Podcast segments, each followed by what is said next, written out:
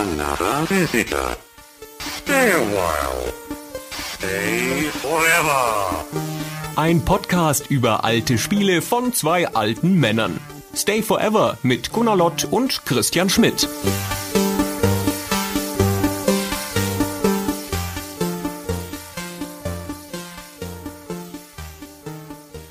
Hallo zusammen, hallo Gunnar. Hallo Christian. Wir knüpfen nahtlos an an den ersten Teil unseres Fragen-Podcasts, der jetzt auch schon wieder eine Weile her ist.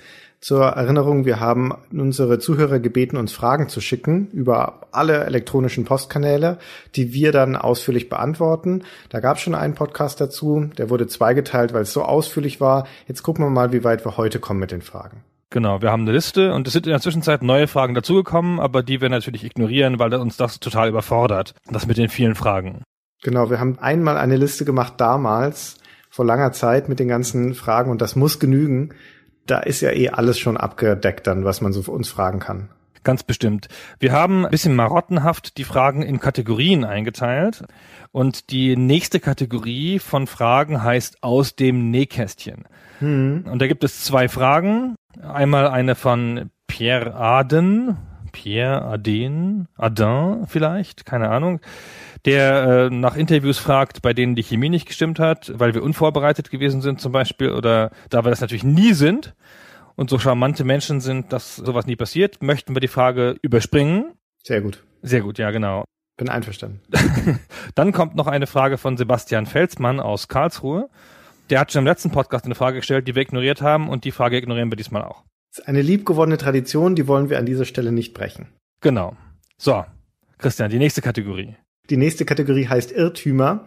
Da ist eine Frage drin, die mir ganz gut gefällt, von Cornelius Feierabend. Ich bin mir nicht sicher, ob das ein richtiger Name ist. Wenn doch, dann herzlichen Glückwunsch, Cornelius. Du hast mit Sicherheit einen der besten Namen, die man haben kann. Und seine Frage lautet: Was waren eure krassesten Fehlmeinungen bezüglich der Zukunft? Egal ob bei Spielen, Plattformen, Entwicklern oder generelle Tendenzen. Wo lagt ihr mal total daneben? Bei Gunnar wäre die Frage natürlich, wo lag er schon mal richtig? Das wäre viel kürzer und schneller zu beantworten. Aber es geht ja nun hier um die Fehlmeinungen. Ich lag ganz oft bei Sachen richtig. Ich lag zum Beispiel, um das noch einmal zu erzählen, habe ich bestimmt schon gemacht, bei der Wii richtig. Nein, bei der Wii nicht, beim D S. Beim D S hat die ganze Industrie immer gesagt, die, die P S P setzt sich durch und die D S ist blöd. Mhm. Und ich habe gesagt, ihr habt alle Unrecht, weil ihr doof seid. Und wer hatte recht? Ich. So. In Wirklichkeit hatte ich aber recht, weil ich sagte, mir ist sowohl die P S P als auch der D S total egal. Und damit habe ich bis heute recht behalten und fahre damit auch sehr gut. Hast du recht behalten für dein persönliches Leben, aber nicht genau für den Metatrend. Ah, gut, ja. Genau, was die Fehlmeinungen angeht, also wir wollen ja wohl hoffentlich nicht auf das Niveau von Fehlwertungen oder sowas hinaus. Ich habe zum Beispiel sicher sicher geglaubt, dass sich BioShock nicht verkauft. Hm. Habe ich aber vielleicht den Willen unterschätzt, des Herstellers Marketing zu machen. Ja, das war von Take-Two damals eine wirklich generalstabsmäßig angelegte Marketingkampagne mit ganz sachgemäßer Hype-Generierung. Das haben die richtig gut runtergefahren. Und auf dieser Welle ist das Spiel dann ja auch sehr, sehr ordentlich geritten. Ich hatte gedacht, das wäre zu intellektuell, zu anspruchsvoll. Mit dieser ganzen Thematik ging es an so vielen Spielern vorbei. War es ja am Anfang auch die erste Version, die wir gesehen haben, die war ja noch näher an System Shock. Und System Shock, das hatten wir ja damals schon erzählt, war nun kein so mega erfolgreiches Spiel. Und dann haben sie es ja massenmarktkompatibel gemacht. Die haben die Rollenspielelemente weitgehend eingestampft und haben halt einen Shooter draus gemacht, mehr oder weniger. Einen, den man auch dann gut genießen kann, wenn man von der Story überhaupt nichts versteht. Na, es kommt einem ja sehr dick mit der Story am Anfang, ne? So, wenn man da erstmal eindringt und dann spricht es relativ viel mit einem. Da kriegen doch die Call of Duty Kids schon Fingerzucken, dachte ich. Ja, auf eine ganz coole Art und Weise, so mit mysteriösen Leuten, die da zu einem reden und dann darf man aber doch relativ schnell auf Leute schießen und so weiter. Aber ja, BioShock ist irgendwann mal ein eigener Podcast, das müssen wir jetzt hier nicht auch weiter ausführen. Genau, ich habe natürlich, ist ein bisschen erschreckend für jemanden, der in einer Browserspielefirma gearbeitet hat, die ganzen Browserspielsachen nicht gesehen, lange Jahre nicht. Oh, ich auch. Also null. Es ist ja mal irgendwie ein Hersteller zur GameStar gekommen und wollte das da unterbringen und hat dann irgendwie dann versucht, uns so einen, einen Business-Deal anzubieten. Weißt du noch, wer das war und welches das war? Das war mein jetziger Arbeitgeber, das war BigPoint. Die waren damals in der Redaktion bei uns, bei mir im Speziellen, und haben ihre Sportspiele gezeigt, war das damals noch, die im Browser liefen. Und die im Browser natürlich auch ganz grässlich aussahen. Damals war ich auf dem festen Standpunkt, so auch von der Core-Gamer-Perspektive, wer soll denn sowas spielen wollen? Ja, das ist ja Grafik von vor fünf oder zehn Jahren. Ich sehe den Vorteil darin nicht. Und dann haben wir sie wieder nach Hause geschickt. Genau, andere Firmen kamen da auch nochmal. Ich glaube, Gameforge hat versucht, Battle Knights unterzubringen. Noch ganz andere Leute von Gameforge als die, die ich da später kennengelernt habe. Die waren dann alle nicht mehr da. Und da haben wir uns wirklich drum bemüht, im Sinne von, na ja, man muss es ja mal ausprobieren und vielleicht kann man da noch ein neues Feld öffnen, so journalistisch. Und dem konnten wir uns nicht nähern. Die Spiele fanden wir schlecht, schlecht balanciert auch, unfair, ja, fordernd im Sinne von, wir wollen ja immer Geld von einem haben, diese Free-to-Play-Sachen. Dem haben wir uns nicht adäquat genähert, finde ich. Oder gerade adäquat, weiß ich nicht, aber. Das Geschäftsmodell des Free-to-Play-Spiels hat sich, ich behaupte jetzt mal uns als Ganzen in der Redaktion, aber mir im Speziellen auch lange Zeit nicht erschlossen. Für mich war sowas wie Battle Knight, ganz gutes Beispiel, das hatten wir auch auf unserer Webseite, war ein besseres Freeware-Spielchen im Prinzip. Den methodischen Werkzeugkasten, den wir erlernt haben, um Spiele zu analysieren, der griff bei dieser Art von Spielen nicht gut. Ja, die kosteten ja erstmal nichts. Dementsprechend war da kein Verlust, den ein Spieler gemacht hätte, wenn er die jetzt gespielt hätte. Die waren halt einfach nur langweilig und ermüdend nach einiger Zeit. Um diese Faszination zu begreifen, dazu muss man sich dann auch in die Position eines Spielers versetzen, der nicht unbedingt der traditionelle Core-Spieler ist, der die gekauften Konsolen- oder P C-Spiele spielt. Das ist ja heute noch so bei den Redakteuren. Viele von diesen Spielen haben ja so Zeitmanagementsysteme und werden halt so gespielt, wie solche Spiele halt gespielt werden, nämlich da mal zehn Minuten, dann zwei Stunden später nochmal zehn Minuten. Und man merkt auch heute noch zwanzig vierzehn in Reviews oder Artikelchen von Redakteuren im Mobile-Bereich oft, dass sie das nicht verstehen können. Und dann sitze hm. ich da, spiele drei Stunden und habe schon zehn Euro ausgegeben, weil ich nicht weiterspielen kann, sowas. Und ich glaube, das hat ein bisschen was mit der Nutzungsgewohnheit zu tun. So spielen halt Leute das nicht. Und deswegen finden das Leute nicht so unverschämt, glaube ich. Hm. Dass diese Spiele einen nicht spielen lassen, dass sie einen ausbremsen und sowas, das ist natürlich, ja, das ist auf der einen Seite Teil des Monetarisierungskonzepts, auf der anderen Seite auch Teil des gesamten Spielkonstrukts, so wie du es gerade geschildert hast, weil die in eine bestimmte Nutzungsart reinfallen. Und wenn man das mit der Erwartungshaltung eines Normalspielers, also so wie wir das sind, spielt, diese Art von Titel, dann wird man da frustriert rausgehen, ohne Zweifel. Und wie du zu Recht beobachtest, das schlägt sich in einigen von den Reviews dann auch nieder. Ja, bei Dungeon Keeper hatten wir es zum Beispiel ganz deutlich. Genau, also das ist natürlich kein gutes Spiel, aber das war schon auch sehr unfair angefasst von Leuten, die nicht verstanden haben, welche Richtung das Spiel geht und was für eine Zielgruppe es anspricht. Vielleicht. Aber wurscht. Darum geht's nicht. Wir hatten eigentlich die meiste Zeit recht, bis auf da so kleinere Sachen wie Browserspiele oder so.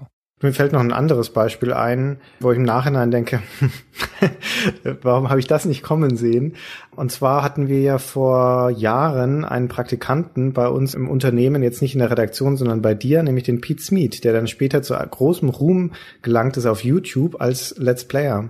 Und er hatte zu seiner Zeit als Praktikant, ist er mal zu mir gekommen und sagte, Christian, lasst uns mal einen Report machen über diese Let's Play-Geschichte auf YouTube. Das könnte ein großes Ding werden, das ist ganz faszinierend.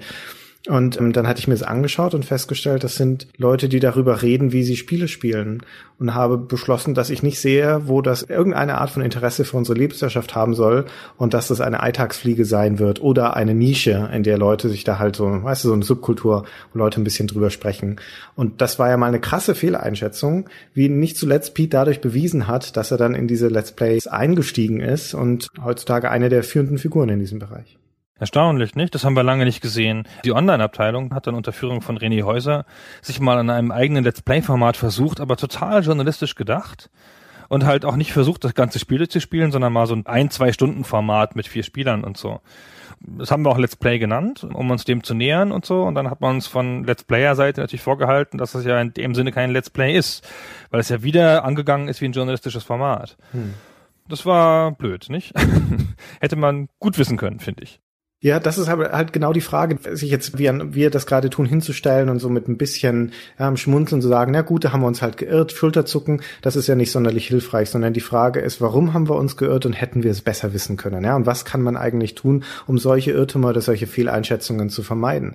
Und häufig entstehen die meiner Einschätzung nach aus einer Ignoranz und Arroganz heraus, ja, weil man auf einem hohen Ross sitzt und der Meinung ist, dass das, was andere da machen oder was, was da kommt, gerade wenn es qualitativ von dem eigenen Standpunkt aus minder minderwertig ist, was ja Let's Plays vom journalistischen Standpunkt aus ohne Zweifel sind, ja, wenn man so krass urteilt, oder ja, auch Free-to-Play-Spiele aus der Perspektive von normalen Spielen. Ja, wenn man also mit so einer Arroganz drauf blickt, dann kommt man schnell zu viel urteilen. Und letztendlich auch ist es eine Frage der Perspektive. Also einen Perspektivwechsel einzugehen, zu gucken, für welche Arten von Leuten könnte das denn relevant sein, diese Spiele, und sind das genug, um das daraus ein Trend werden könnte, das ist immer sehr hilfreich. Ich glaube, es liegt an einer Form von journalistischer Arroganz. Das habe ich lange gebraucht, um das zu erkennen, dass es das so gibt. Ich habe gerade wieder einen Artikel gelesen in der F A Z von so drei älteren Redakteuren, die so ein bisschen beschreiben, wie schwierig das geworden ist und der Werbemarkt ist weg und der User zahlt ja nicht für Content, bla bla bla bla, die alte Debatte, die wir schon tausendmal gehört haben. Und es schreit einen an, dass diese Leute sich für Experten halten, für Gatekeeper, ja, für diejenigen, die das Recht haben, für den Leser zu entscheiden.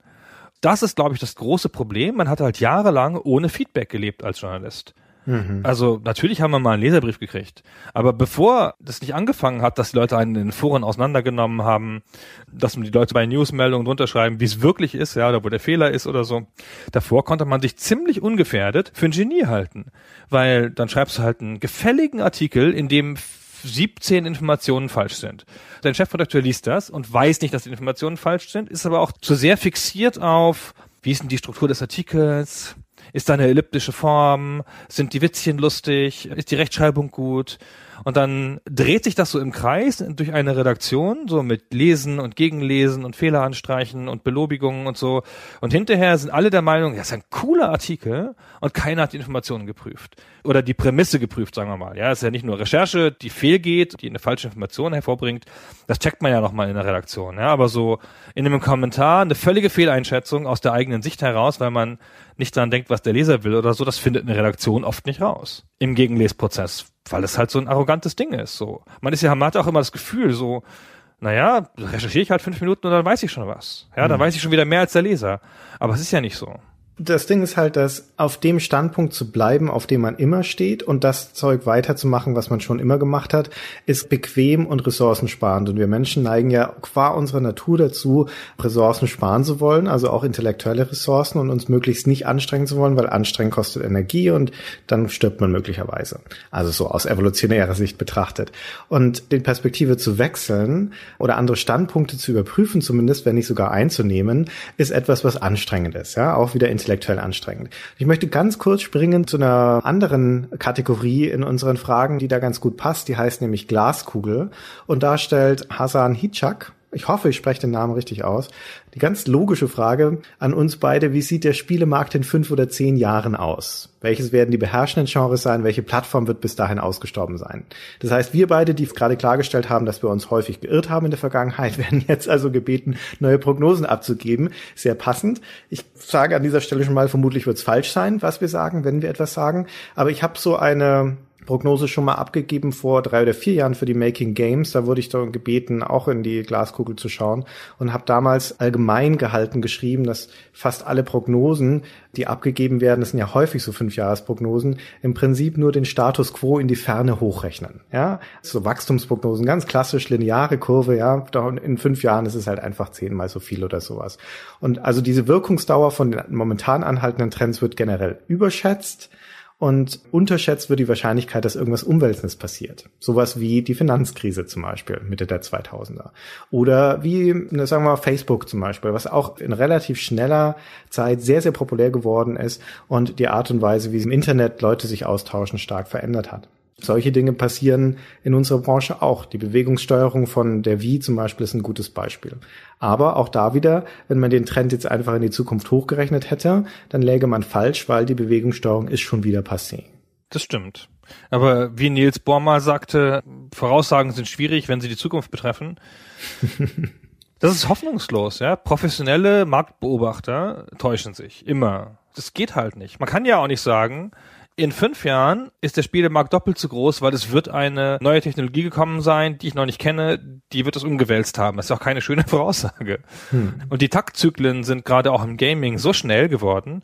Ich meine, zweitausendsieben wurde das scheiß iPhone eingeführt. Ja, und der App Store kam überhaupt erst zweitausendacht oder zweitausendneun und jetzt ist das ein Milliardenmarkt, ja, und Supercell mit zwei Spielen im Markt ist fast so groß wie Ubisoft.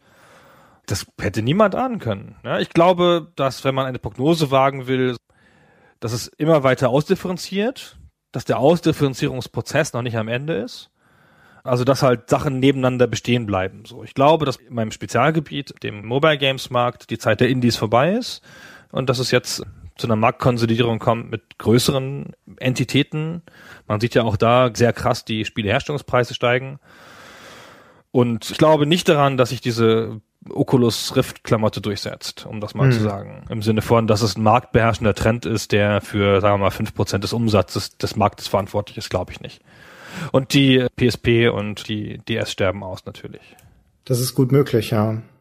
Das mit der Oculus Rift, da muss man zu Hause sein, man muss im speziellen Ort sein, um das nutzen zu können. Es ist keine so soziale Angelegenheit. Wenn du das aufhast, kannst du dich nicht mehr mit anderen so gut beschäftigen, die um dich rum sind. Es wird für einen Teil der Leute vermutlich, die Schwierigkeiten haben mit dieser drei D-Wahrnehmung, denen dann schlecht wird oder sowas, wird es gar nicht so gut geeignet sein und so weiter. Ich glaube auch, dass das eher ein Nischending sein wird. Aber hm, wer weiß, möglicherweise irrt man sich auch da. Es ist echt, wie du sagst, es ist schwierig mit diesen Prognosen. Eine Sache, die ich für einen relativ stabilen Trend halte, ist, oder zwei Dinge, ist das eine, es wird weiter wachsen, die Spielebranche. Es ist nicht ganz vorhersehbar, in welche Richtung, aber es ist noch längst nicht das volle Potenzial erschlossen von Leuten auf der Welt, die spielen könnten und spielen wollten. Das wird also noch weitergehen, vor allen Dingen natürlich in den Schwellenmärkten und in Asien. Und die andere Geschichte ist, wir haben immer wieder so Miniaturisierungszyklen oder so Rücksprungzyklen, wann immer eine neue Plattform dazukommt. Ja, das haben wir jetzt bei den Mobiltelefonen als letztes sehr deutlich gesehen. Das geht immer wieder mit relativ einfachen Spielen los. Wenn die Smart-T Vs sich irgendwann doch mal durchsetzen, gut möglich, dass es auch da wieder einen neuen Zyklus gibt. Da kommen neue Firmen als erste rein. Es werden nicht die etablierten sein, so ist es ja immer. Und die machen erstmal alte, bewährte Konzepte nochmal und dann werden die Spiele qualitativ wieder ein bisschen schlechter sein. Also neue Plattformen, die entstehen, heißt erst mal wieder ein qualitativer Rückschritt. Das, glaube ich, setzt sich fort. Könnte auf Google Glass sein, obwohl ich da auch nicht dran glaube. Könnte auf Oculus Rift sein, auch wenn das unwahrscheinlich ist. Könnte auf Smart-T Vs sein. Gibt so viele könnte, könnte, könnte. Streaming steht ja auch seit Ewigkeiten an der Wand. Auch noch nicht da. Also wir wissen es einfach nicht. Ja. Ich glaube nicht, dass die Konsolen wegsterben, die großen Konsolen, nee, weil die so eine Premium-Stellung im Markt haben. Also, weil die eine ganz bestimmte Art von Erlebnissen ermöglichen, die anderswo nicht möglich ist. Richtig. Auf allen anderen Sachen so. Und ich glaube, der P C, der schon lange, lange totgesagt ist, nicht nur als Spieleplattform, das ist ja ein alter Witz, dass der P C totgesagt wird. Cory Doctorow hat ja vor ein paar Jahren gesagt, dass sich alle Kräfte im Markt bemühen, den P C als frei programmierbare Plattform zu zerstören. Im Sinne von, dass es halt mehr Apps gibt, keine Ahnung, dass es halt Sachen gibt, die den ganzen P C übernehmen, dass du halt nur noch sozusagen wie auf einem iPhone auswählst und nicht mehr die volle Nutzungsbreite des P C-Prozessors hast, damit sie dich kontrollieren können sozusagen und du nur noch ein Käufer bist und nicht mehr jemand, der das hacken kann oder so. Das nannte Cory Doctorow den War on General Computing. Das ist auch nicht so richtig eingetreten. Bis jetzt so. Selbst auf Mac kann man noch ein Programm starten, das Apple nicht gut geheißen hat. Also nur mit Mühe natürlich. Aber immerhin. Und es ist ermutigend, dass es so ist, dass wir eine freie und offene Plattform haben, die sich nicht nur im Markt behaupten kann, sondern die nach wie vor, also vielleicht Mobiltelefone beiseite gelassen, aber die die dominante Plattform ist. Das ist sehr beruhigend, finde ich. Also, wir wissen nicht, was die Zukunft bringt, genau, kann man dazu sagen. Damit können wir nachher, wenn wir dazu kommen, das Thema Glaskugel auch schon fast überspringen. Ja, genau, das können wir überspringen. Aber wir können auch wieder nahtlos, weil das ganz gut passt, zur nächsten Kategorie zurückspringen. Nämlich, ich nannte das einfach Marktanalyse, aber auch da geht es um ein bisschen die Einordnung von dem, jetzt nicht, was im Markt passieren wird, sondern in dem, was im Markt passiert ist. Da haben uns ein, zwei Fragen erreicht. Und die eine hatte ich das letzte Mal schon cliffhanger-mäßig angeteasert, nämlich die Frage von Dennis Weller. Wie erklärt ihr euch den Niedergang der Echtzeitstrategie? Man sagt immer, das Genre käme nicht gegen all die Shooter an, aber warum eigentlich? Und wann war rückblickend der Moment, an dem die Echtzeitstrategie zur Nische wurde? Und wie konnte es dazu kommen, heißt die volle Frage von Dennis. Mhm. Das habe ich jetzt auch nur vorgelesen, um Zeit zu gewinnen. Es gibt dazu ein paar simple Antworten, ein paar weniger simple Antworten. Eine der simplen Antworten ist, die Echtzeitstrategie ist ja noch da. Sie ist halt nur in einer anderen Form da. Sie hat sich relativ stark gewandelt, nämlich einmal in simplifizierter Form als Clash of Clans und die ganzen Derivate, die wir auf den mobilen Plattformen haben, die eine Art simple Bastarde des, des ursprünglichen Echtzeitstrategie-Gedankens sind, aber immerhin Strategiespieler. Und dann in einer viel komplexeren und kompetitiveren Form als E-Sport. Und dazu rechne ich nicht nur natürlich StarCraft zwei als das prototypische E-Sport-Spiel, sondern vor allen Dingen auch die ganzen MOBAs, die ja aus einer Echtzeitstrategie-Tradition kommen, also League of Legends und Dota und Heroes of the Storm und so weiter. Ach so, also kein Basisbau, keine Echtzeitstrategie in meiner Welt. Nee, also sind, wie gesagt, es sind Ableger von der Echtzeitstrategie, insofern, dass sie aber trotzdem noch eine strategische Art von Entscheidung benötigen. Auf der einen Ebene ganz simpel und auf der anderen Seite ganz profimäßig. Aber wie gesagt, auch in StarCraft zwei, das im E-Sport-Bereich gespielt wird, was ja natürlich noch ein klassisches Echtzeitstrategiespiel ist, ist ja in seiner Ausprägung ein Profispiel.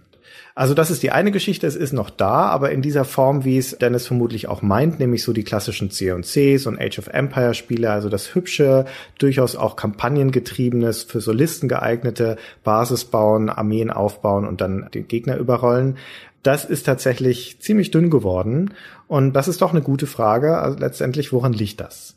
Die MOBAs sind, glaube ich, nur eine Reaktion darauf, oder als die MOBAs aufkamen, war ja die Echtzeitstrategie schon tot.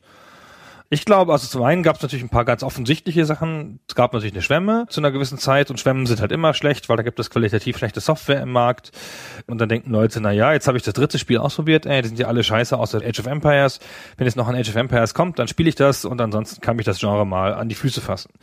Das ist das eine. Zum anderen ist es aber auch zu der Zeit, als die Echtzeitstrategiespiele so ihre ausgehende Hochphase hatten, hatten wir auch eine Phase, wo es eine große Euphorie bei den Konsolen gab. Mhm. Die Spieleentwicklung wurde teurer, wie die Spieleentwicklung ja immer zu jedem Zeitpunkt immer teurer wird. Und bei den Spieleentwicklern natürlich hat man gesagt, okay, kann ich das Spiel auf eine Konsole portieren oder nicht? Also kann ich das für mehrere Plattformen entwickeln, so wie das ja heute auch total effizient ist, ja, Spiele für mehrere Plattformen zu entwickeln und auf mehreren Plattformen anzubieten. Kann ich das tun? Das kann ich tatsächlich mit einem Shooter theoretisch noch tun und mit Action-Adventure auf jeden Fall. Aber mit Echtzeitstrategie halt nicht. So, da gab es harte Versuche von Marktteilnehmern, Echtzeitstrategiespiele auf den Konsolen zu etablieren. Nicht zuletzt von E A mit einem C und C. Oder von Ubisoft mit diesem sprachgesteuerten Ding. Wie hieß denn das nochmal? Dings of War. Weiß ich nicht mehr. Es gab auch noch ein kleines Goblin Commander, ganz tolles, lustiges Spiel von irgendwelchen ehemaligen Warcraft-Mitarbeitern. Das war alles auch gar nicht scheiße, ging schon so, wirklich, also auch das C und C war wirklich intelligent, angepasst an die Konsolensteuerung, aber es ist halt kein Konsolengenre, Punkt. Das Halo Wars. Halo Wars, ja. Große Marke, bekanntes Studio, das war ja Ensemble, das waren die Age of Empires-Macher, also wenn es damit nicht klappt, ja, womit soll es noch klappen? Und es hat nicht funktioniert. Es ist aber auch so, dass sich natürlich an ganz vielen Stellen die Welt simplifiziert und dass halt viele alte, große Genres simpler werden. Wir haben ja schon über, über sowas wie Ultima sieben gesprochen, ja, wo man dann alle möglichen Sachen machen kann und heute ist das halt nicht mehr so. Heute macht man solche Sachen nicht mehr in Rollenspielen. Heute liegt dann, keine Ahnung, bei manchen Spielen das mehr auf der Erzählung und bei anderen Spielen mehr auf dem Todklicken und so und auf dem Kampf. Vielleicht ist es auch tatsächlich so, dass die MOBAs sozusagen der logische Nachfolger sind, weil es die simplifizierte Form der Echtzeitstrategie ist. Nicht dieses mühsame Basisbauen, sondern halt klicken und kämpfen und schnelle Entscheidungen treffen. Hm. Du hast meiner Meinung nach die richtigen Punkte schon angesprochen und der wichtigste davon ist, die Echtzeitstrategie funktioniert nicht auf den Konsolen. Das ist letztendlich das Todesurteil, weil die Konsolen im Core-Spielebereich der wichtigste Absatzmarkt sind. Also P C hin oder her.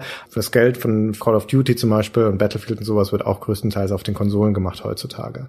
Und das Ding ist, dass, wie du auch schon recht gesagt hast, die Entwicklungskosten für die Spiele immer höher werden und insbesondere dann, wenn sie unterschiedliche Zielgruppen ansprechen wollen. Und nun ist es bei der Echtzeitstrategie leider Leider so, das hat man bei Command and Conquer sehr, sehr gut gesehen, dass es zwei Arten von Spielern gibt. Nämlich die, die das gerne als Solospiel in der Kampagne spielen wollen. Genau wie bei Shootern auch, ja, die Call of Duty-Fraktion, die da die Kampagne erzählt bekommen möchte. Und die andere Art der Spieler, die andere Gruppe, nämlich die Multiplayer-Spieler, die das insbesondere kompetitiv gegeneinander spielen wollen. Und die Schnittmenge zwischen den beiden ist nicht unbedingt sonderlich groß. Das sehen wir bei den Shootern, ja, und das sehen wir bei der Echtzeitstrategie auch. Das heißt, jemand, der eine Echtzeitstrategie-Spiel herstellt, muss tendenziell nicht nur ein Spiel machen, sondern zwei. StarCraft zwei ist da das perfekte Beispiel dafür. Die haben ihre Kampagnen, die sie veröffentlichen, und die haben ihren Multiplayer-Modus, der anders ist, ja, der funktioniert anders, der hat eine andere Balance, der hat eine andere Spielweise, das ist de facto ein anderes Spiel und um diese beiden Zielgruppen gleichzeitig bedienen zu können, brauchst du einen entsprechend großen Absatzmarkt. Und der ist allein auf dem P C nicht gegeben. Und dazu kommt, dass eine Echtzeitstrategie an sich, behaupte ich, das Genre an sich kein massenmarktkompatibles Genre ist. Das ist dafür zu kompliziert. Ein Echtzeitstrategiespiel zu lernen und gut spielen zu können, hat einen viel höheren Lernaufwand als ein Shooter. Ja, ein Shooter, auch wenn es ein komplexer Shooter ist, ist relativ simpel zu erlernen. Und du kannst auch dann noch Erfolgserlebnisse feiern, insbesondere im Multiplayer, wenn du nur ein mittelmäßiger Spieler bist. Im Echtzeitstrategiebereich ist das Skillgefälle viel, viel höher. Wenn du im Multiplayer-Modus gegen einen guten Spieler spielst, gewinnst du nie. Schon allein die, die Wahrscheinlichkeit, dass du eine einzelne Schlacht gewinnst, ist da gering.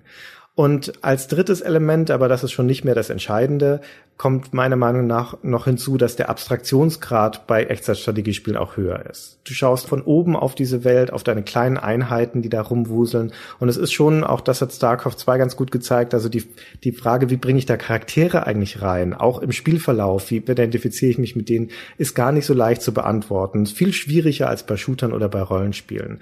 Und das alles zusammengenommen führt dazu, also dass die Zielgruppe nicht groß genug ist, um eine millionenteure Produktion zu rechtfertigen, die man aber haben müsste, um mithalten zu können mit den anderen massenmarktkompatiblen Spielen.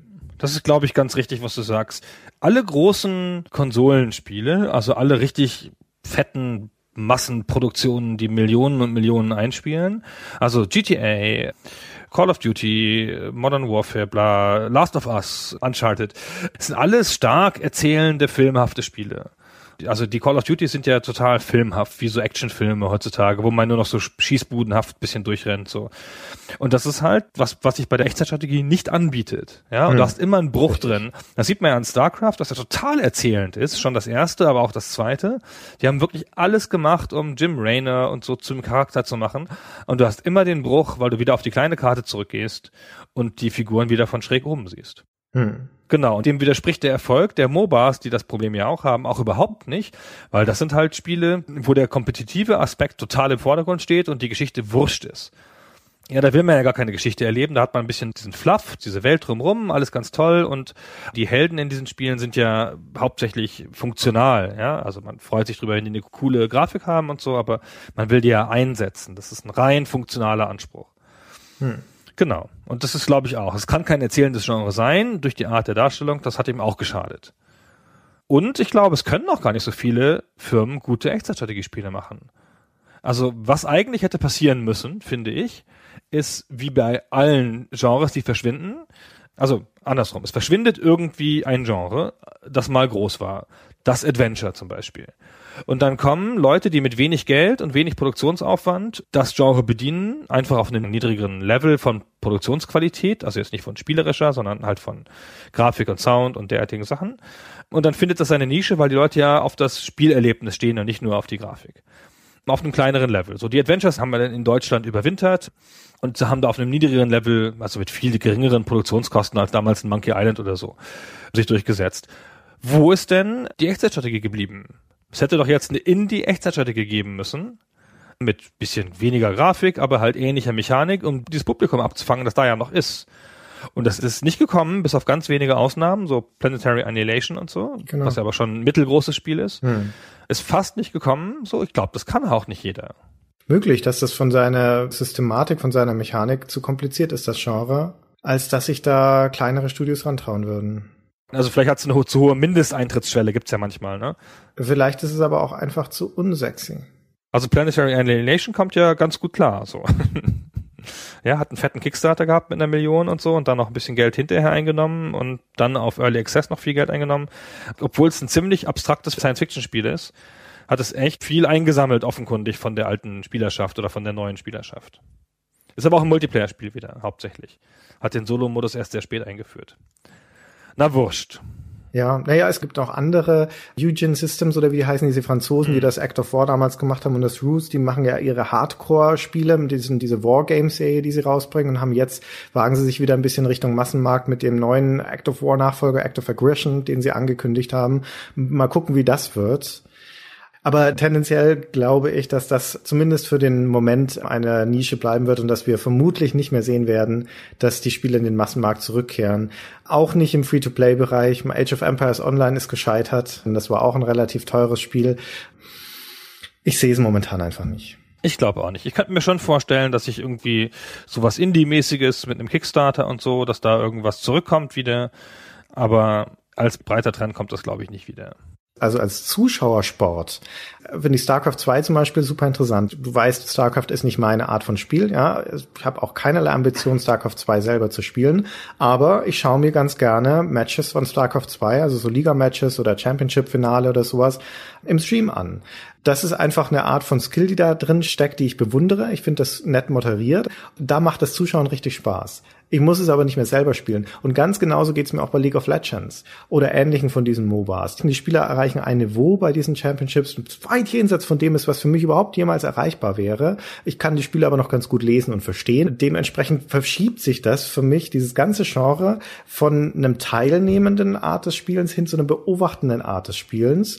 Und ich kann mir durchaus vorstellen, dass wir in diesem Bereich in Zukunft eine Art von Profispielen haben werden, die nur noch von einer relativ kleinen Gruppe von Leuten aktiv gespielt werden, professionellen Spielern, aber die getragen werden von einer millionenbreiten Gruppe von Zuschauern oder Laien. Ja, oder Zuschauer, die zumindest ein bisschen selber spielen, ja, oder ja, im kleinen nein, Kreis nein. oder so, ja. Also ich weiß noch früher bei der Gameforge im Marketing hat das jeder gespielt, das League of Legends. So, und das waren alles so Leute, die waren nicht so spieleraffin sonst so, die haben aber alle League of Legends gespielt. Mhm. Das hat ganz viele Leute erreicht, die sonst nicht spielen, obwohl es ein Core-Genre ist. Das hat mich immer schwer gewundert. Hm. Wurscht. Na gut. Wurscht. Mit ausführlicher Antwort auf eine einzelne Frage. Das wird schon wieder mit der Zeit heute nichts. Ich ja. sehe es schon kommen. Aber machen wir einfach mal weiter. Wir sind immer noch im Bereich Marktanalyse. Irgendjemand mit einem komischen Namen, der so ähnlich klingt wie Penis, fragt, hat sich Storywriting in Games geändert, seit es zum Massenmedium wird? Das ist eine Frage, der möchte ich ausweichen, weil sie nur so lange so ausführlich zu beantworten ist wie die letzte. Volle Kanne übrigens. Storywriting wahnsinnig geändert, total. Kann nie ausführen. Brauche ich Stunden für. Wäre jetzt natürlich interessant. Kannst du es nicht trotzdem irgendwie zusammenfassen? Ich bin auch neugierig. Ach, weiß nicht. Ich habe ja schon ein paar Mal das Lied gesungen, dass der Shooter zum erzählenden Genre geworden ist. Ja. Also, dass wir vom Dialoghaften, was in Spielen ja vorgeherrscht hat, ganze viele Jahre lang in japanischen Rollenspielen, weißt du, der Dialog, ein Bild links, ein Bild rechts, Textzeilen in der Mitte, dass sich die großen Produktionen halt zu so filmhaften Erlebnissen entwickelt haben. Last of Us, das ja momentan immer mal wieder in aller Munde ist, in verschiedenen Iterationen des Spiels, zeigt ja, wo Spiele da sein wollen. Ja, und eigentlich ist das fast schon ein eigenes Genre der filmhaften Spiele. Last of Us und Uncharted und auch die Call of Duty sind irgendwie da in dieser Richtung. So, das ist halt ein bestimmtes Erlebnis, das sich auch an ganz bestimmte Spielerschaften wendet, in, möchte ich sagen, unterschiedlicher Intellektualisierung. Das ist jedenfalls was, was ziemlich Neues. So. Ja, und dann gibt es natürlich eine Gegenbewegung, wie das halt immer so ist. Aber das gab es ja auch schon früher, die den früheren Trend fortführt, so Spiele komplett ohne Story. Selbst die erfolgreichsten Spiele im Mobile haben fast keine Stories, wenn es nicht Story-Spiele sind. Hm. Clash of Clans, haha, ja. Eins der erfolgreichsten Spiele ever, ja, Story, ja, zwei Zeilen. Ja, okay. Ich würde vielleicht noch hinzufügen, dass es eine vermutlich kleinere Klasse von Spielen gibt, die dir nicht explizit Geschichten erzählen, sondern die ihre Geschichten in die Spielwelt einweben, die sie bauen, wo der Raum, in dem man sich bewegt, die eigentliche Erzählung darstellt, beziehungsweise die Erzählung sich daraus ergibt, wie du mit diesem Raum interagierst und das nicht explizit, sondern implizit geschildert wird. Und das finde ich eine sehr spannende Tendenz, also sowas wie... Nicht Gone Home sagen. Warum darf ich nicht, warum darf ich nicht Gone Home sagen? Obwohl das ein Scheiß ist. Ich finde, das ist halt kein gutes Beispiel, weil das Gone Home opfert halt das Spiel komplett. Also man kann ja auch so Spiele machen mit noch Spielelementen und Gone Home ist halt alles wurscht. Ja, es ist halt einfach nicht mehr da. Dann sage ich dir Esther, um es noch schlimmer zu machen. Ja, genau. Zufälligerweise fragt Felix Fosen übrigens, wie steht ihr zu Spielen wie Dear Esther oder Gone Home, die kaum noch Spielmechanik oh. haben, dafür aber auf intensive Atmosphäre und Environmental Storytelling setzen. Und das sage ich, ich finde das hervorragend. Ich finde das ganz großartig, dass die Interaktivität in diesen Spielen reduziert ist auf das Entdecken des Raumes. Also, dass du nicht mehr diese Ursache-Wirkungskorsalkette hast, ja. Ich klicke die Figur an und dann spricht die ihren Dialogfetzen und dann hole ich den Hammer und gebe in die Figur und dann spricht sie den zweiten Dialogfetzen. Das ist halt so eine ausgelutschte Art von Interaktivität, die echt langweilig ist, ja. Auch wenn viele Spiele natürlich gut so funktionieren. Aber man hat ja in diesen Spielen wie Dear Esther oder Gone Home, die erstmal ein Entdeckungsraum sind, hast ja immer noch Handlungsfähigkeit, hast ja immer noch diese Agency. Nur besteht es halt daraus, dass du dir die Reihenfolge der Rezeption raussuchst sozusagen. Ja, da ist viel Interpretation drin, aber die Art und Weise, wie du interagierst und welche Reihenfolge du Dinge machst, das erzählt die Geschichte. Und aus diesem Fragmentarischen dieser Spiele und dieser Erzählung ergibt sich dann ein viel faszinierenderes Bild, weil du ja kreativ in die Geschichtenerzählung mit eingebunden bist. Ja, du bist nicht nur mehr nur der Rezipient, dem die Sachen hingeworfen werden, sondern du suchst es dir selber zusammen, die Geschichte, indem du dich durch diesen Raum bewegst. Und das finde ich großartig. Ich finde das auch großartig. Ich finde nur, dass es in den aktuellen Beispielen nicht funktioniert. Ich finde das intellektuell großartig. Ich bin da immer ein großer Freund davon, dass die Umgebung die Geschichte erzählen muss. Ich brauche nicht die ganze Zeit Exposition in Videosequenzen. Mhm. Ich finde nur, okay, wenn es dann halt so weit reduziert ist, dass das Spiel auch nur ein Absuchen der Orte ist und ein Anklicken. Das ist ja nicht so, du sagst halt, okay, ich klicke die Figur an, dann wird der Dialogfetzen abgespielt. Genauso ist es da ja auch. Ich klicke an und dann wird mir, keine Ahnung, das Plakat groß gezeigt und ich kann daraus was interpretieren oder auch nicht. Das ist ja nicht mal ein Spielelement. Ja, also es ist halt wie, ich habe ein Museum in drei D umgesetzt und laufe da durch. Gone Home wäre so super, wenn es noch einen Faden hätte. Also irgendwas, was sich da durchzieht. Ja, es tut es doch. Ach, wo denn? Du hast ja ein Hauptnarrativ, du hast ja einen roten Faden und du hast ja auch ein, ein gewisse... Ähm ja, aber es ist kein spielerisches Element mehr. Es ist wie ein Buch mit abgedeckten Seiten und dann machst du Handlung A und Handlung C und dann wird Seite drei aufgedeckt, sozusagen. Und dann hast du da einen Fetzen, dann denkst du Seite drei, ja fuck ey, mhm, das verstehe ich noch nicht, wie ist es denn davor gelaufen? Und dann findest du, äh, keine Ahnung, C und U und dann wird Seite zwei aufgedeckt. Ah, so kam es dazu. Aber das ist doch kein, das ist doch kein Spielen mehr. Wieso denn nicht? Das hat doch auch was Spielerisches. Diese ganzen Spielbücher, die wir als Jugendlichen gelesen haben, wo du dir auf Raussuchen drei Optionen hattest und musstest auf Seite hundertsechsundzwanzig weiterlesen, die hießen ja nicht umsonst Spielbücher. Das hatte ja auch ein spielerisches Element.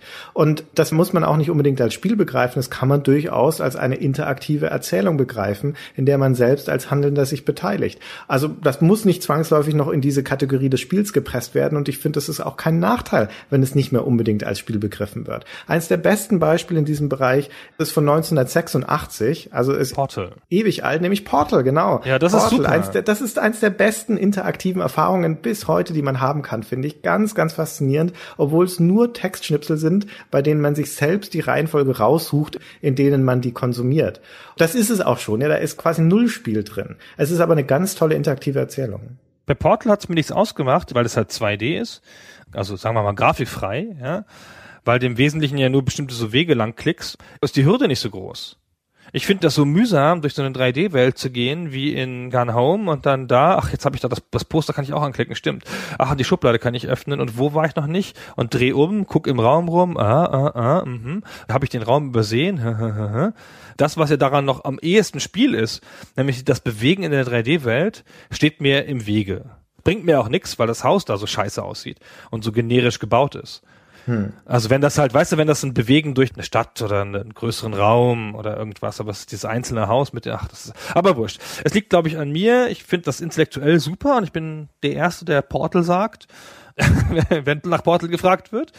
Aber das hat mir irgendwie nichts gegeben. Aber wie gesagt, grundsätzlich bin ich da deiner Meinung.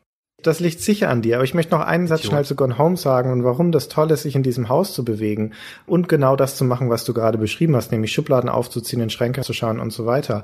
Weil dadurch, dass du als Handelnder da reinversetzt bist, ist die Immersion sehr, sehr stark in diesem Moment und es auch so eine Art Grenzüberschreitung ist, wenn ich in diesem fremden Haus, in dem ich mich bewege, auf einmal anfange, Schubladen aufzuziehen und danach irgendetwas zu suchen. Das heißt, ich fühle mich da viel beteiligter in diesem Moment beim Entdecken dieser Geschichte, als wenn ich das nur in einem Buch Seiten um umschlagen würde oder mir die Schnipsel zusammensuchen wie in Portal. Dementsprechend fand ich das ein ganz tolles Erlebnis in Gone Home. Das hat seine anderen Probleme, zum Beispiel, dass die Geschichte einfach blödsinnig ist, aber das Erlebnis an sich ist großartig. Oder so. Ja.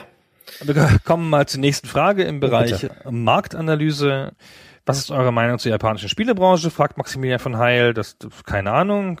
Georg Frank fragt, wie hat sich im Lauf der Zeit euer Verhältnis zu erstens Humor in Spielen, zweitens Gewalt in Spielen und drittens dem Trend von Casual-Spielen geändert? Das sind ja gleich drei Fragen. Das sind gleich drei Fragen, aber ganz nett auch, weil es speziell nach unserem Verhältnis dazu fragt. Kann ich auch ganz leicht beantworten, eins nach dem anderen. Also für mich Humor in Spielen bin immer enttäuschter davon. Ich fand damals die ganzen LucasArts Adventures und sowas schreiend, komisch, total witzig. Inzwischen finde ich, dass es praktisch keine Spiele gibt, die Humor irgendwie sinnvoll oder gewinnbringend einsetzen. Es müsste ein gemachter Humor sein in Spielen, ein interaktiver Humor. Das ist es aber nie, sondern nur ein gespielter Witz. Ja, und das finde ich banal.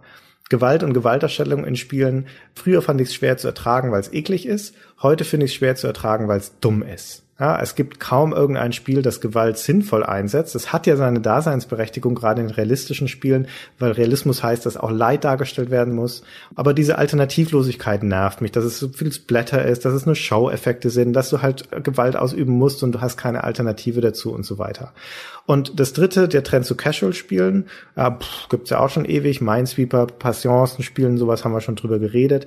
Ich finde, die sind dadurch, dass sie heutzutage allgegenwärtig sind, weil sie mobil geworden sind, weil sie zugänglicher geworden sind auf Smartphones und so weiter, sind ein hervorragender Zeitvertreib. Finde ich ganz großartig. Bei Teil drei stimme ich dir zu. Ich bin jetzt kein so ein Fan von Casual-Spielen an sich, aber ich hätte nicht gedacht, der ich groß immer Solo-Rollenspiel nach Solo-Rollenspiel, Shooter nach Shooter gespielt habe, dass ich dann mit Sachen wie Where's My Water oder sowas sehr viel Spaß haben würde. Und in der Tat hatte ich, wie mit vielen dieser Spiele, ich spiele gerade Rules zum Beispiel von dem deutschen Studio, wie heißen die noch, die Karasom gemacht haben, Coding Monkeys, ganz nett, ganz fluffig. Und das finde ich bereichernd, dass man das auch noch hat. Das hat man früher halt einfach nicht gehabt. Fehlt halt einfach was. Die Spiele gab es schon früher, aber ich habe mich denen halt nicht so genähert. So, das erste Spiel von PopCap, was ich richtig gespielt habe, war Plants versus. Zombies. Und erst danach habe ich nochmal geguckt, was dieses B J-Welt ist, von dem alle reden. Bei Humor im Spielen bin ich ungefähr, also ich kann mir schon gut vorstellen, dass das Humor in Spielen gut funktioniert. Ich sehe es nur selten, weil sich das kaum jemand traut, das adäquat zu machen. Es gibt viele Spiele, die so ein bisschen Humor im Kleinen haben, auch Rollenspiele oft, aber so der klassische Adventure-Humor, der gespielte Witz, da bin ich auch drüber hinaus irgendwie, weiß ich auch nicht. Ich glaube aber, das ist jetzt einfach nur Zufall. Ich habe jetzt einfach nichts gefunden für mich. Ich glaube, es gibt es aber irgendwo, ich weiß noch nicht wo. Nicht so Und sicher. Gewalt kann ich nicht mehr ertragen in Spielen. Das ist vorbei. Ich finde aber, das hat Ausmaße angenommen. Es geht mir gar nicht um die Darstellung im Einzelnen so, aber es geht mir drum, wir sprachen neulich bei Tomb Raider schon drüber, dass ich so einen Tomb Raider durchspiele und vierhundertfünfzig Leute umbringe. Mhm. Das hat doch jeden Maßstab verloren. Also es, es geht mir auch gar nicht darum, dass es vierhundertfünfzig Leute sind, ist mir doch wurscht, ja. Aber es sind einfach diese Masse. Also das ist ja auch einfach nicht mehr realistisch, ja. So Menschen sind ja ungefähr so stark wie du, ja, oder so gut bewaffnet wie du. Und dann schießt sie da fünfhundert von weg in so einem Spiel. Also gibt's da auch gar keinen anderen Weg mehr, ja? Kann man nicht noch was anderes machen? Kann man nicht mehr reden mit den Leuten? Das Absurde ist in dem Kontext, die Fallhöhe ist höher geworden, weil ich meine, beim Wolfenstein drei D zum Beispiel hast du auch schon hunderte von Leuten rumgeballert. Da war es aber der alleinige Spielinhalt, das zu machen, und da waren die Spiele ja noch so simpler und nicht wirklich in irgendeine Geschichte eingebunden. Bei Tomb Raider machst du jetzt das Gleiche, da ballerst du also auch fünfhundert Leute weg. Nur dieses Spiel hat ja die Ambition, eine große Erzählung zu sein. Es baut ja so ganz sorgfältig seine Figuren auf und diese Welt auf und bettet das alles in diesen erzählerischen Kontext ein, gibt sich so große Mühe, das alles logisch erscheinen zu lassen, und dann hat's aber wegen der Spielmechanik noch diese alles durchbrechende Ebene, dass du halt weiterhin hunderte von Leuten dahin metzelst. Und da passt's auf einmal nicht mehr. Die Spielmechanik ist halt so leer geworden. Ich hab's immer öfter, aber es war vielleicht auch schon früher so, dass ich ein Spiel spiele und das Metaspiel gerne weiter hätte, also die drüberliegende Story, keine Ahnung, den großen Krieg weiterverfolgen, und das eigentliche Spiel zwischendrin, das Totschießen von Gegnern in einer Mission oder sowas in der Art, dass ich das nicht mehr ertragen kann. Hm. Bei Spec Ops hatte ich das ganz stark. Ja, da passt es aber auch nicht so rein. Ja, da will man ja die ganze Zeit nicht schießen. Ja. Ich wollte da nicht schießen. Nee, ich auch nicht. Ja. Und das war ja auch nicht so doll, das Schießen da drin in dem Spiel. Oh ja. Also es ging mir gar nicht drum. Es ging mir darum, dass das Spiel einem relativ klar sagt, dass das Schießen hier doof ist an der Stelle. Und dann wollte ich das halt auch nicht mehr. Dann musste es aber trotzdem machen, weil das ja der Trick bei dem Spiel ist. Hahaha. Ha, ha. Mhm, ja? Genau. Naja, weiß ich nicht. Ich finde, ein Menschenleben ist nichts mehr wert in dieser Zeit. Das verstehe ich nicht. Hier, wo wir schon bei den Shootern sind, Jakob Werding fragt, was hat sich verändert, dass heute große Marken wie Call of Duty oder Assassin's Creed sich fast von selbst spielen müssen und ein Dark Souls nur eine Nische belegt? Ich möchte dazu hinzufügen, dass Dark Souls eine ganz schön große Nische ist. zwei Komma fünf Millionen verkaufte Einheiten. Ja, also das ist so groß wie früher ein Superhit. Genau. Und damit ist auch schon die Frage beantwortet, finde ich. Ja, Dark Richtig. Souls macht das, was Spiele immer getan haben früher. Es ist halt Also es ist sogar noch ein bisschen ex- ins Extremer getrieben. Ich kann das kaum noch spielen, so schwer ist es, finde ich. Und die anderen Spiele sind halt sozusagen drüber hinausgegangen, weil sie ein breiteres Publikum erreichen möchten. Leute, die halt keinen Bock haben, siebzehn Mal denselben Gegnerscheiß anzugreifen, weil man wieder irgendeinen Fuck falsch gemacht hat und mit dem scheiß Schwert an der Höhlenwand hängen geblieben ist, wie ich immer. Ja, da, da spielt man halt mal Call of Duty. Außerdem, ich sagte es ja schon ein paar Mal, Call of Duty ist großartig erzählt. Wenn man die Story ertragen kann, hat man ein tolles Erlebnis auf dem Niveau eines Michael Bay-Films. Und das gucken ja auch viele Leute. Mhm, stimmt. Also ist jetzt ein bisschen sogar ein bisschen gemein. Das erste Call of Duty war so, war so beeindruckend, fand ich. Also das erste, das Modern Warfare. Das Modern Warfare. Ja, ja. Ganz tolles Spiel. Finde ich auch, ja. Das wird auch mal in diesem Podcast zu behandeln sein, in zehn Jahren oder so. Oh, das erste Call of Duty ist ja schon richtig alt. Das könnte man schon fast ansprechen, das allererste. Das ist wahr. Das in ja, Russland. Dann müssen wir aber über Medal of Honor sprechen. Was für ein tolles Spiel, das Call of Duty, das erste. Ja, Medal of Honor aber auch. Und das ist fast noch einen Ticken toller, fand ich. Das müsste man eigentlich im Gegensatz machen. Mhm, stimmt. Da können wir wie bei der Wing Commander X-Wing-Folge können wir das auch mal neben gegeneinander stellen.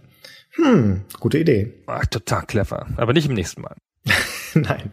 In zwei Jahren. So. Jetzt haben wir diesen großen Bereich der Glaskugel. Da haben wir ja schon über die Prognose gesprochen. Und da sind aber noch ganz viele andere Fragen, aber die würde ich eigentlich zum größten Teil überspringen wollen, weil sie auch ähnlich sind. Agata Goralczyk zum Beispiel hat auch gefragt, wie sieht die Spielebranche in so und so vielen Jahren aus? Ja, das wissen wir immer noch nicht. Ja, ich finde ganz genau. Interessant ist die Frage von Leon Fix, der sagt, bringen die Next-Gen-Konsolen neben besserer Grafik auch Möglichkeiten für Gameplay-Innovationen und welche könnten das sein? Und da tue ich mich schwer mit, weil, also vielleicht so sowas wie Kinect oder sowas, ja, keine Ahnung. Aber ich habe den Eindruck, jetzt mit den großen Produktionen auf Xbox One oder, oder P S vier, da sprechen wir schon wieder von Spielen, die dreißig Millionen Dollar kosten.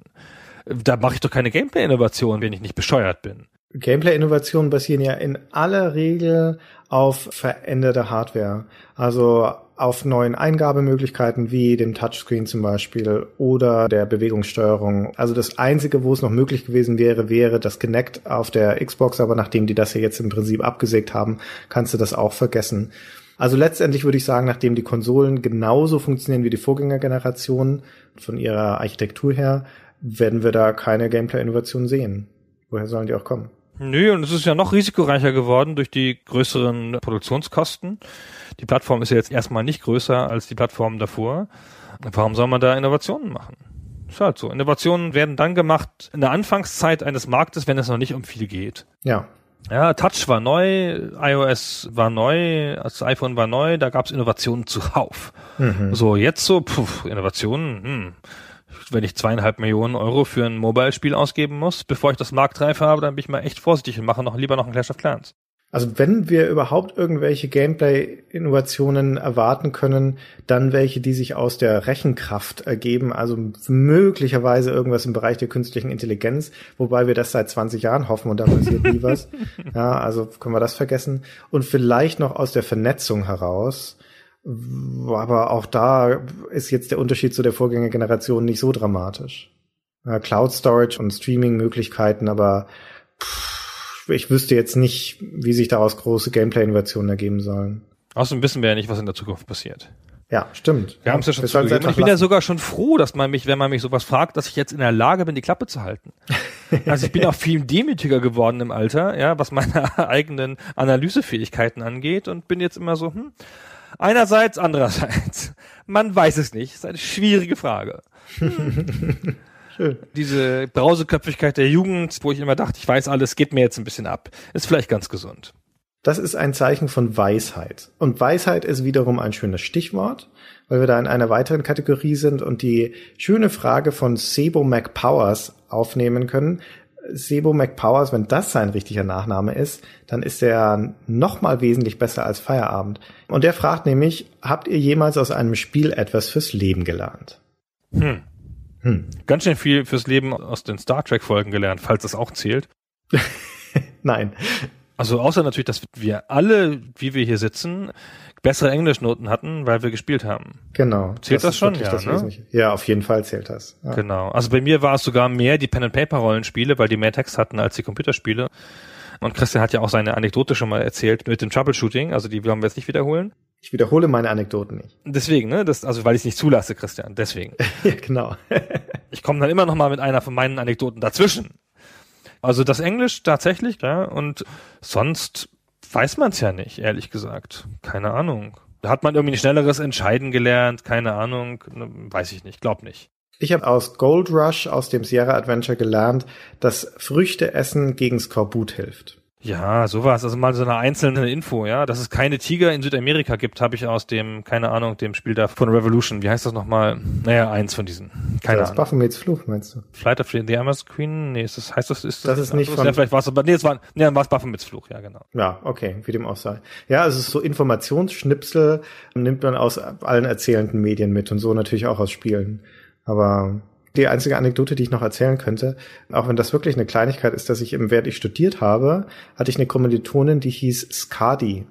Und zu der konnte ich hingehen und sagen, hey, Skadi, du bist doch nach einer Riesin aus der nordischen Mythologie benannt. Und dann war sie total begeistert, dass das jemand wusste. Und das wusste ich auch deswegen nur, weil ich ein Spiel gespielt hatte vor vielen Jahren, das hieß Dusk of the Gods von Interstell damals. Das ist so ein nordisches Mythologiespiel.